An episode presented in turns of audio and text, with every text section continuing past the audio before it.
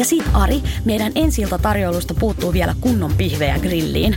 Uusia perunoita, hedelmäsalaattia, limpparit, hodarit. Hoidatko Ari? Niin, ja lautasia, haarukoita, simmarit, tennarit. Sittari hoitaa. Kesän parhaat tarjoukset saat Oma Plussalla K-City Marketista.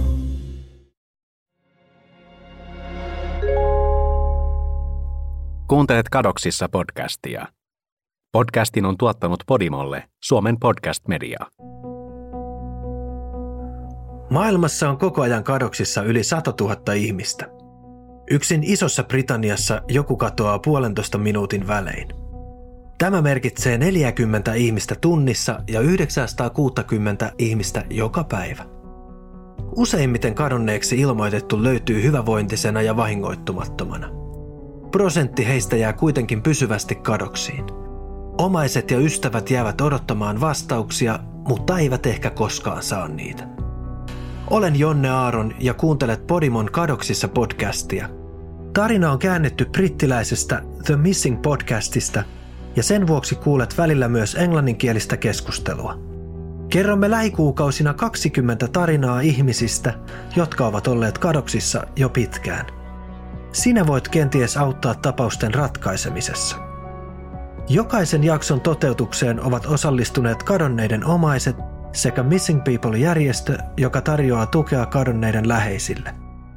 Teemme yhteistyötä myös entisten etsivien, kriminologian opiskelijoiden ja vapaaehtoisten tutkijoiden muodostaman Locate International-yhteisön kanssa.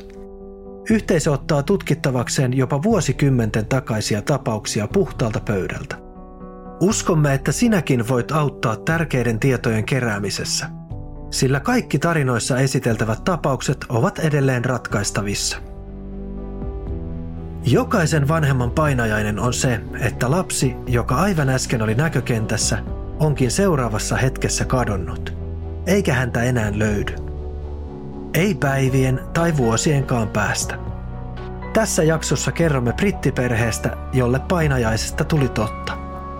Perheen nuorin tytär, kaksivuotias Catrice Lee, hävisi vuonna 1981 jäljettömiin.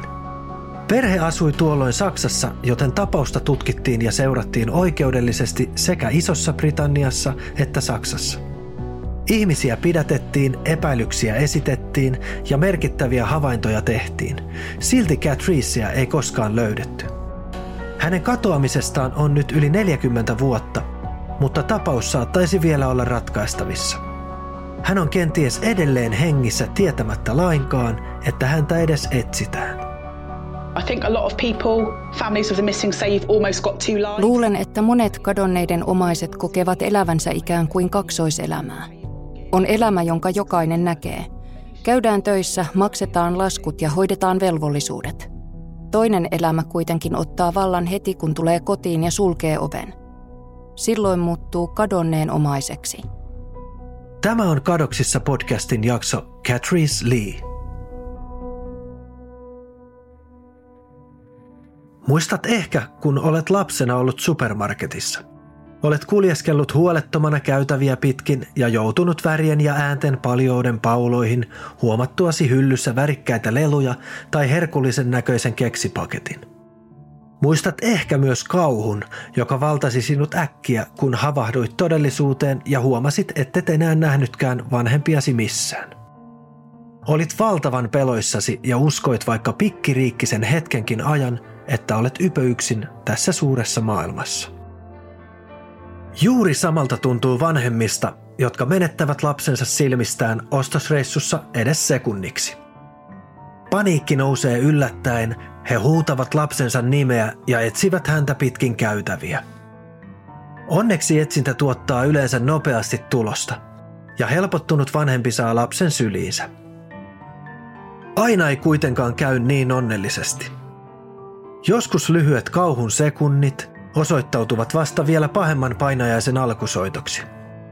Tasha Lee muistaa yhä täsmälleen ostosretken supermarkettiin yli 40 vuotta sitten. Oli 28. marraskuuta 1981. Silloin hänen kaksivuotias Catrice sisarensa nähtiin viimeisen kerran. She just was a girl that vanished off the face of the earth, never to be seen. Hän vain katosi kuin maan nielemänä eikä häntä nähty enää koskaan. Tasha syntyi Harrelpoolissa, joka on satamakaupunki Pohjois-Englannissa. Hänen pikkusiskonsa Cat Reese puolestaan syntyi Saksan maaperällä, brittiläisessä sotilassairaalassa. Tasha muistaa, kuinka innoissaan hän oli pikkusisaren syntymästä. Cat Reesen kasvaessa sisarusten suhde tiivistyi koko ajan. We were very much like definitely two sisters that loved Me siskokset olimme erittäin läheisiä. En malttanut odottaa, että nousin koulupäivän jälkeen pois bussista ja sain nähdä siskoni uudelleen. Hän suhtautui minuun ihan samalla tavalla. Hän seisoi aina ovella odottamassa, että tulisin vihdoin kotiin. Olin niin onnellinen siitä, että minulla oli pikkusiskoja. Halusin suojella häntä kaikelta. Noin vuoden ikäisenä oli varsinaiset enkelinkiharat. Hänen persoonallisuutensa oli kuitenkin hyvin voimakas ja kaukana enkelimäisestä. Hän oli varsinainen veijari ja rääväsuu ja erittäin älykäs ikäisekseen. Muistan, kuinka isä aina sanoi hänen olevan niin nokkela. Marraskuussa 1981 Liin perhe asui Länsi-Saksassa. Tashan ja Catrice'n isä oli Ison-Britannian armeijan palveluksessa ja komennuksella Paderbornin tukikohdassa. Joulu oli ovella, jouluvalot tuikkivat kaduilla, radiossa ja kaupoissa soivat joululaulut. Liin perheessä kaikki kuitenkin pyöri Catrice'n syntymäpäivän ympärillä, sillä tytär oli täyttämässä kaksi vuotta marraskuun 28. päivä. Lahjat oli ostettu ja pakattu, ja Catrice'n ja Tashan äiti Sharon oli leiponut appelsiinikakun pupun muotoisessa vuuassa. Se oli Catrice'n lempieläin. Lasten täti Wendy ja setä Cliff olivat tulleet vartavasten kylään syntymäpäiväksi. Kaikki oli melkein valmista, enää piti hankkia kaupasta viimeiset täydennykset juhlia varten. The plan was they'd go shopping that day. They'd collect- Muiden piti lähteä sinä päivänä kauppaan tekemään vielä viimeisiä ostoksia juhlia varten. Sipsejä ja sen sellaista.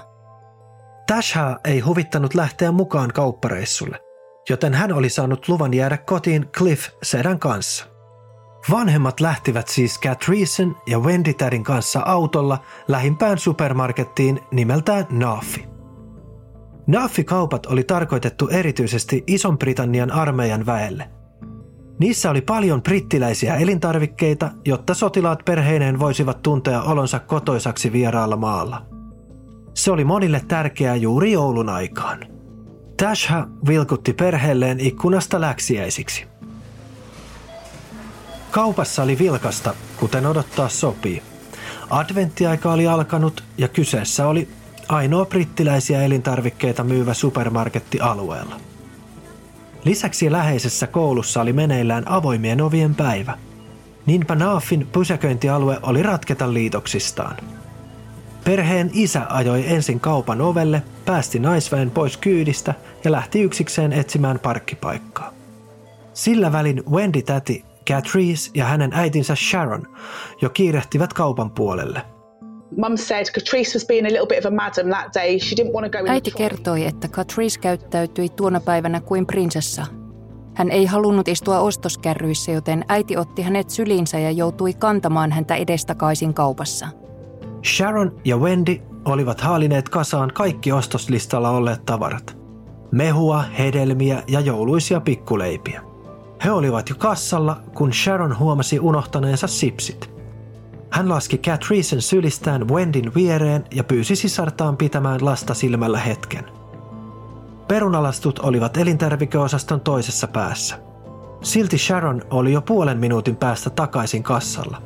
Hänen palatessaan Catrice ei kuitenkaan enää ollut siellä. So my mum started running around the food hall. Äiti alkoi juosta ympäriinsä kaupassa ja huutaa hänen nimeään. Catrice, Catrice, Catrice, missä olet? Catrice. Mutta häntä ei näkynyt missään. Tytär oli hävinnyt silmän räpäyksessä, kuin maan nielemänä. Sharon etsi häntä kuumeisesti ja huusi hänen nimeään niin lujaa kuin jaksoi. Vähitellen myös kaupan muut asiakkaat ja työntekijät havahtuivat kaksivuotiaan katoamiseen. Kassat keskeyttivät työnsä ja myymälässä tuli äkkiä aivan hiljaista. Catricestä ei kuitenkaan näkynyt jälkeäkään. Herättikö jokin hänen uteliaisuutensa ja oliko hän livahtanut huomaamatta ulos kaupasta? Vai oliko hän eksynyt tupaten täynnä olevassa kaupassa ja istui jossakin nurkassa? Mutta Sharon ja Wendy eivät vain löytäneet häntä. Kun poliisi hetken kuluttua etsi myymälän läpikotaisin, Catricea ei löytynyt silloinkaan. Hänen oli siis täytynyt poistua myymälästä, mutta kysymys kuuluu, oliko hän lähtenyt sieltä itse vai oliko joku ottanut hänet mukaansa? Valitettavasti tuolloin, eli vuonna 1981, myymälässä tai pysäköintialueella ei vielä ollut valvontakameroita. Lisäksi ensimmäisten minuuttien aikana hukattiin merkittäviä johtolankoja, sillä suuri joukko asiakkaita pääsi poistumaan kaupasta esteettä ja huomaamatta. Niinpä monet todistajat ja epäillyt olivat poissa ennen kuin heille voitiin esittää kysymyksiä. Kun ihminen katoaa, ensimmäinen vuorokausi on ratkaiseva. Silloin täytyy saada jälkikoirat paikalle ja julkaista katoamisilmoitus.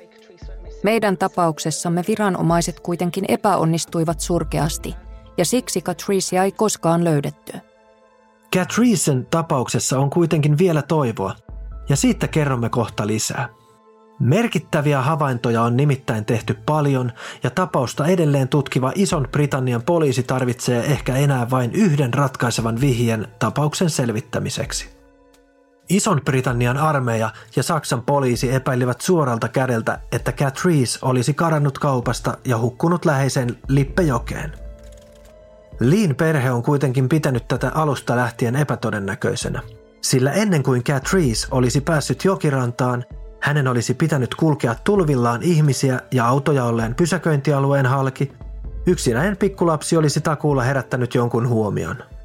Perhe epäili poliisin teoriaa vielä enemmän puhuttuaan paikallisen paimenen kanssa, jonka poika oli hukkunut juuri samaiseen jokeen. He said, what the river takes, the river gives back. Mies sanoi, että kaiken minkä joki ottaa, se myös sylkäisee ulos. Jos joku hukkuu mereen, voi kestää viikkojakin ennen kuin ruumis pulpahtaa jälleen pintaan. Joessa siihen menee vain muutama päivä. Catricein ruumiin olisi pitänyt tarrautua Lippejoen sulkuihin, mutta poliisi ei koskaan löytänyt ruumista.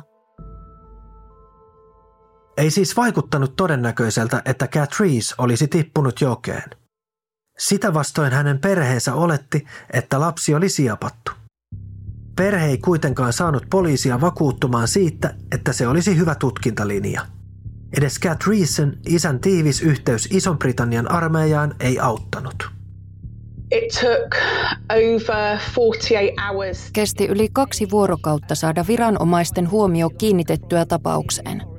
Rajoja ei laitettu kiinni, vaan Länsi-Saksasta pääsi edelleen matkustamaan vapaasti Alankomaihin, Belgiaan tai Ranskaan. Myöskään jälkikoiria ei käytetty. Viranomaiset vain olettivat, että Catrice oli tippunut jokeen ja hukkunut. Heistä se oli aivan selvä tapaus. Vuonna 1981 jaettu Saksa oli kylmän sodan keskiössä. Luultavasti voitiin olettaa, että jos joku aikoi siepata lapsen Naafi myymälästä, hän tiesi lapsen olevan britti eikä saksalainen. Oliko Catricen katoamisen taustalla siis poliittinen motiivi? Oliko se kostoisku brittijoukkoja vastaan? Viranomaiset tutkivat varmasti myös tätä teoriaa, mutta julkista keskustelua aiheesta ei käyty. Tiedotusvälineiden mielenkiinto tapausta kohtaan heikkeni nopeasti, eikä Catricen katoaminen juuri kiinnostanut paikallisia. Jonkin ajan kuluttua katoamisilmoitukset poistettiin ja Catricen tapauksen käsittely lopetettiin. Hänen perheensä ei kuitenkaan antanut periksi, sillä heille oli selvää, ettei Catrice ollut hukkunut, vaan hänet oli siapattu. Vanhemmat pitivät täysin mahdollisena sitä, että Catrice eli vieraassa perheessä tietämättä, kuka hän todellisuudessa oli tai että häntä kaivattiin. Heidän mielestään sekin oli kuitenkin mahdollista, että Catrice olisi murhattu. Liin perhe takertui yhteen todistajan lausuntoon. Joku väitti nähneensä Naafin pysäköintialueella miehen, joka oli noussut vihreään autoon lapsen kanssa. Oliko lapsi kenties Catrice? Vihreä auto kannattaa painaa mieleen, sillä se tulee tarinassa vielä merkittävällä tavalla esiin. Poliisi ei 80-luvun alussa antanut todistajan lausunnolle suurta painoarvoa, koska sitä ei voitu vahvistaa. Vuonna 2000, eli lähes 20 vuotta Catricein katoamisen jälkeen, tapaus avattiin uudelleen. Oli saatu uusia tietoja. Eräs saksalainen nainen oli kertonut kuolinvuoteellaan seurustelleensa aikoinaan erään brittimiehen kanssa ja kuulleensa tältä hirvittävän tunnustuksen. Mies kertoi siepanneensa, raiskanneensa ja murhanneensa pienen tytön ja haudanneensa ruumiin joen penkkaan. Mies oli entinen sotilas – Ison-Britannian sotilaspoliisi reagoi tietoon välittömästi ja otti miehen kiinni, sillä tapausten välillä oli silmiinpistävän paljon yhtäläisyyksiä. He was in Northumberland and he just said, I'll get my coat. Mies asui Northumberlandin kreivikunnassa ja oli kiinnioton yhteydessä sanonut vain, haen takkini. Catricein sisaren Tashan korvissa se kuulosti erittäin epäilyttävältä. Perusteellisten kuulustelujen jälkeen poliisi tuli kuitenkin siihen tulokseen, että miehen kertoma oli vain mielikuvituksen tuotetta ja hänet vapautettiin asematta häntä minkäänlaiseen syytteeseen. Sen jälkeen ei tapahtunut mitään aikoihin. Vuonna 2012 tilanne kuitenkin muuttui, sillä yli 30 vuotta Catricen katoamisen jälkeen tapauksen tutkinta siirtyi Ison-Britannian sotilaspoliisin erityiselle tutkintakomitealle – Tutkinta sai nimekseen Operation Pute. Komitea julkaisi kuvan, josta kävi ilmi, miltä Catrice olisi näyttänyt 31-vuotiaana, jos hän siis olisi edelleen elossa. Se myös julkisti tiedon, että Catricella oli vasemmassa silmässään näkövirhe. Silmäsairauden vuoksi hän olisi tarvinnut katoamistaan seuraavina vuosina kaksi silmäleikkausta – Koko Euroopassa oli tuolloin vain kourallinen silmälääkäreitä, jotka olisivat pystyneet suorittamaan kyseiset toimenpiteet. Poliisi toivoikin, että joku spesialisteista muistaisi leikanneensa Catrice. Meillä molemmilla oli synnynnäistä karsastusta toisessa silmässä. Minun silmäni leikattiin sen vuoksi kahdesti, ja Catrice olisi tarvinnut samat operaatiot – jos Catricin silmää ei leikattu, on mahdollista, että hänen karsastuksensa on pysyvää. Äidilleni sanottiin aikoinaan, että olisin sokeutunut ilman leikkausta. Poliisi toivoi, että tieto Catricen näkövirheestä voisi auttaa löytämään hänet. Muitakin tutkimuksia tehtiin hyödyntäen modernia teknologiaa, jota poliisilla ei 80-luvulla vielä ollut käytettävissään. Erityiskomitea tarkasteli vielä kerran myös joen virtauksia, säätä ja kaupungin karttaa Naafi supermarketin ympäristössä. Lisäksi se paneutui vanhoihin asiakirjoihin ja tarttui vielä kerran silloisiin johtolankoihin. Tämä tuottikin tulosta. This Operation Butte found a photo fit. Operation Butte törmäsi havainnekuvaan, joka oli vuodesta 1981 saakka maannut arkistoissa ja jota ei ilmeisesti ollut pidetty mitenkään tärkeänä. Kuvassa oli mies, joka oli Catricen katoamispäivänä nähty lapsen seurassa supermarketin vieressä. Lapsi oli näyttänyt täsmälleen samalta kuin Catrice, ja hän oli noussut miehen kanssa vihreään limusiiniin. Mies oli keski-ikäinen, hänellä oli silmiinpistävä otsatukka ja hän oli raskasrakenteinen. Kuva on nähtävissä nettisivuillamme osoitteessa themissingpodcast.org. Voitaisiinko Catricen katoamisen mysteeri vihdoinkin saada ratkaistua? Meihin otti yhteyttä eräs aviopari, joka kertoi olleensa tuolloin armeijan leivissä. Catricin katoamispäivänä he olivat olleet kotimatkalla ja ajaneet Almejoen vierustaa ja nähneet miehen, jonka vihreä auto oli ollut pysäköitynä jokirantaan. Mies oli kävellyt penkkaa ylös. Jälleen vihreä auto. Poliisi julkaisi 2018 seuraavan tiedotteen. The Royal Military Police this week Ison-Britannian sotilaspoliisi on tällä viikolla aloittanut kaivaukset Almejoen rannassa. Sotilashenkilöstöstä ja siviilioikeuslääkäreistä koostuva tiimi suorittaa paikassa perusteellisia tutkimuksia. Niiden tavoitteena on löytää todisteita, jotka auttaisivat vihdoin ratkaisemaan Catrice Leen tapauksen. My dad was like, Tash, she's not there, she's not there. Isä sanoi minulle, Tasha, ei häntä sieltä löydy. Voin sanoa saman tien, ettei hän ole siellä. Isä lensi Saksaan seuraamaan kaivauksia omin silmin ja olemaan paikalla, kun Catricein ruumista etsittiin joesta. Minulla oli, no, toivo on väärä sana. Halusin saada asiasta varmuuden. Halusin, että asia tulisi viimeinkin päätökseen. Ajattelin vain, että voi luoja, hänet löydetään sieltä ja sitten etsintä lopultakin päättyy. Poliisin tutkimukset kestivät viisi viikkoa, ehkä mies vihreässä limusiinissaan supermarketin pihalla ja mies jokirannassa vihreinen autoinen olivat sama henkilö. Ehkä hän oli jättänyt itsestään joitain jälkiä. They broke the news to us that they had Poliisi ilmoitti meille tekevänsä yhteistyötä saksalaisviranomaisten kanssa, koska niillä saattaisi olla tietoja, jotka johtavat Catricein ruumiin löytymiseen. Tutkimuksissa oli löytynyt luita ja kangasriepuja, jotka olisivat voineet olla peräisin Catricein mekosta ja sukkahousuista. Material that could have been tights. Saisiko Liin perhe kaikkien vuosien jälkeen viimeinkin vastauksia? We found out through the press. Saimme tiedotusvälineistä tiedon, että luut olivat hevosen luita, eivät Catricein. Jälleen kerran perheen toiveet murskautuivat. Se, että poliisi ei löytänyt Catricen ruumista, vahvisti isän teoriaa siitä, että hänen tyttärensä oli vieläkin elossa. Etsintöjen päättymisen jälkeen hän antoi seuraavan lausunnon. My firm belief has never changed. Catrice was abducted from day one. Olen aina ollut varma siitä, että Catrice siepattiin. Etsintöjä pitäisi nyt laajentaa ja tiedottaa asiasta kaikille kadonneita etsiville tahoille koko Euroopassa. Vuotta myöhemmin, vuonna 2019, tapahtui yllättävä käänne.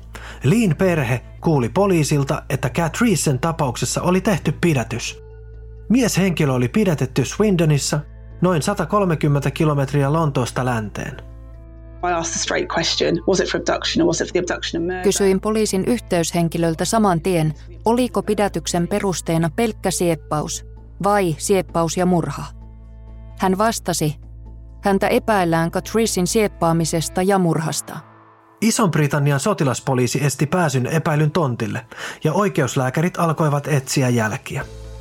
They were searching the house from top to bottom, looking in the garden. Koko talo läpivalaistiin katosta lattiaan ja puutarhassa maahan työnnettiin terässalkoja. Mitään ei kuitenkaan löytynyt. Ei voi tietää, miksi poliisi epäili juuri kyseistä miestä, mutta pidättämisen perusteeksi riittäviä aihetodisteita on täytynyt olla tarpeeksi. Tiedetään vain, että mies oli entinen brittisotilas. Myös tapauksen ensimmäinen epäilty eli Northumberlandissa asunut mies oli niin ikään entinen sotilas. Oliko uudella epäilyllä jotakin tekemistä vihreän auton kanssa? Muistuttiko havainnekuva häntä? Poliisi ei kertonut miehestä mitään yksityiskohtia ja pian pidättämisen jälkeen hänet piti jälleen vapauttaa. Tasha ja hänen perheensä ovat varmoja, että totuus tulee hetki hetkeltä lähemmäksi. Perhe uskoo vakaasti, että tapaus on vielä selvitettävissä. Tarvitaan vain se yksi ratkaiseva vihje. Ehkäpä tapahtuma-aikaan eli vuonna 1981 Saksassa palvelleet brittisotilaat tietävät asiasta jotain. Tai Paderbornin kaupungin sen aikaiset asukkaat. Olisiko joku joskus vihjannut haluavansa siepata lapsen – tai nähnyt Catricen katoamisen aikoihin vihreän auton jossakin.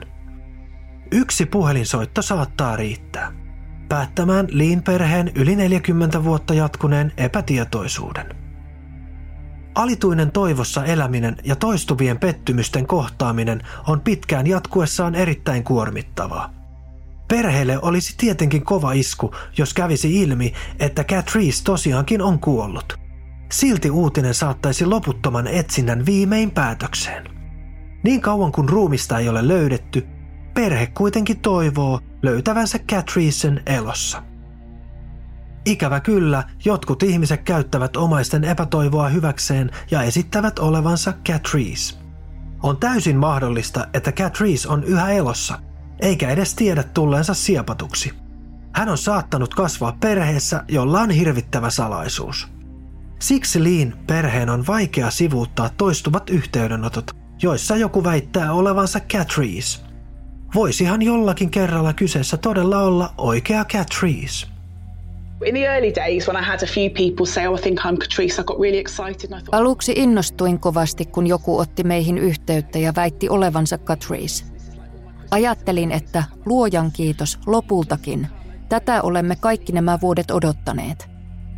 Tuntui siltä, että vietin samalla kertaa kaikkia elämäni jouluja ja syntymäpäiviä.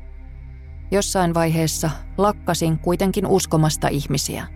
Nykyisin Tasha suhtautuu tilanteeseen käytännön läheisesti ja vaatii DNA-testiä. Se ei kuitenkaan tarkoita, etteikö yhteydenotoilla olisi häneen vaikutusta.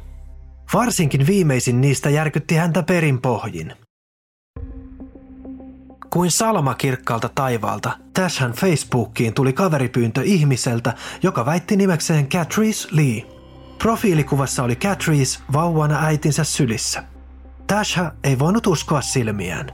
I messaged that person and Lähetin sille ihmiselle viestin ja kysyin, oliko se olevinaan joku huono vitsi. Sanoin, ettei niin saa tehdä. Tashan yllätykseksi nainen väitti sitkeästi olevansa kadonnut Catrice. she'd also said, you know, that my parents, my father had. uh, Hän kirjoitti, että vanhempani, tarkemmin sanottuna isäni, olisi myynyt hänet, koska hänellä ei ollut varaa tarvittaviin silmäoperaatioihin. Kuukausia kestäneiden selvitysten jälkeen kävi ilmi, että nainen valehteli. Hänet tuomittiin myöhemmin oikeudessa ahdistelusta. Tashalle tapaus oli jälleen yksi takaisku sisaren etsinnöissä. I'd never had counselling or anything like that. And I think for me, En ole koskaan käynyt terapiassa tai mitään. Uskon, että jos Catrice olisi silloin todellakin karannut joelle, hänen ruumiinsa olisi löydetty sieltä ja olisimme saaneet varmuuden siitä, mitä tapahtui, ja olisimme voineet käsitellä asian. Monien muiden kadonneiden omaisten tavoin Tashan on vaikea jatkaa elämäänsä ilman siskoaan. I think a lot of people, families of the missing, say you've almost got two lives. So you have the life. Luulen, että monet kadonneiden omaiset elävät ikään kuin kaksoiselämää. On elämä, jonka jokainen näkee. Käydään töissä, maksetaan laskut ja hoidetaan velvollisuudet. Sitten on toinen elämä kadonneen omaisena, kun tulee kotiin ja sulkee oven. Tashan vanhemmat ovat eronneet, mutta perhe pitää siitä huolimatta yhtä. My mum lives not far from me. I'm close to both my parents. Äiti asuu ihan lähelläni. Minulla on vanhempiini läheiset välit ja he rakastavat minua kovasti. He ovat ylpeitä siitä, mitä olen saavuttanut elämässäni ja että olen kaikki nämä vuodet jaksanut etsiä vastauksia antamatta periksi. En aina kuitenkaan tiedä, onko tässä kaikessa vielä järkeä. Seitsemänvuotiaasta asti minulle on ollut normaalia, ettei Catrice ole luonamme, ja siitä asti meidän on täytynyt elää sen asian kanssa. Liit ovat etsineet vastauksia yli 40 vuotta, mutta eivät ole saaneet niitä. Se ei kuitenkaan tarkoita, etteikö tapausta voitaisi vielä ratkaista. Yksikin uusi vihje saattaa johtaa tapauksen tutkinnan avaamiseen uudelleen. Siksi Catricen perhe pyytää jokaista, joka tietää asiasta jotakin, kertomaan tiedoistaan. Catrice has a Facebook page that I manage. It's called The Search for Catrice Lee. Catricella on oma Facebook-sivu nimeltä The Search for Catrice Lee, eli Catrice Leetä etsimässä. Jos ajattelet, että voisit itse olla Catrice tai jos tiedät jotakin hänen katoamisestaan, ota yhteyttä Operation Beautyn tutkijoihin. Operation Putin yhteystiedot ovat saatavana verkkosivuilla osoitteesta themissingbodcast.org. Siellä on myös lisätietoja Catricestä, kuten kuvia hänestä juuri ennen katoamista tai havainnekuva siitä, miltä nelikymppinen Catrice nyt voisi näyttää. Lisäksi sivuilla on havainnekuva miehestä, jonka aikoinaan nähtiin nousevan lapsen kanssa vihreään autoon Naafi supermarketin pihassa. Verkkosivuilla on keskustelufoorumi, jolla Locate Internationalin tutkijat esittävät kysymyksiä julkaisevat päivityksiä ja teorioita sekä jakavat muiden kuuntelijoiden antamia vihjeitä. He ovat kiitollisia kaikesta avusta, joka voi edistää tapauksen ratkaisemista – vaikket olisi ollut edes syntynyt vuonna 1981, keräämällä yhteisesti ideoita ja tarkastelemalla tapausta tuorein silmin voidaan saada jotakin aikaan. Kuulija voi ottaa yhteyttä myös Missing People hyväntekeväisyysjärjestöön, joka tukee vuosittain satojen kadonneiden perheitä – Järjestöllä on auttava puhelin ihmisille, jotka kaipaavat tukea kadonneen etsinnässä tai aikovat kenties itse kadota. Järjestön yhteystiedot löytyvät verkkosivuilta. Kadoksissa on käännetty brittiläisestä englanninkielisestä The Missing podcastista. Sarjan on alun perin tuottanut Podimolle What's the Story Sounds. Kaikki tapaukseen liittyvät linkit ja materiaalit ovat saatavana internet-osoitteesta themissingpodcast.org.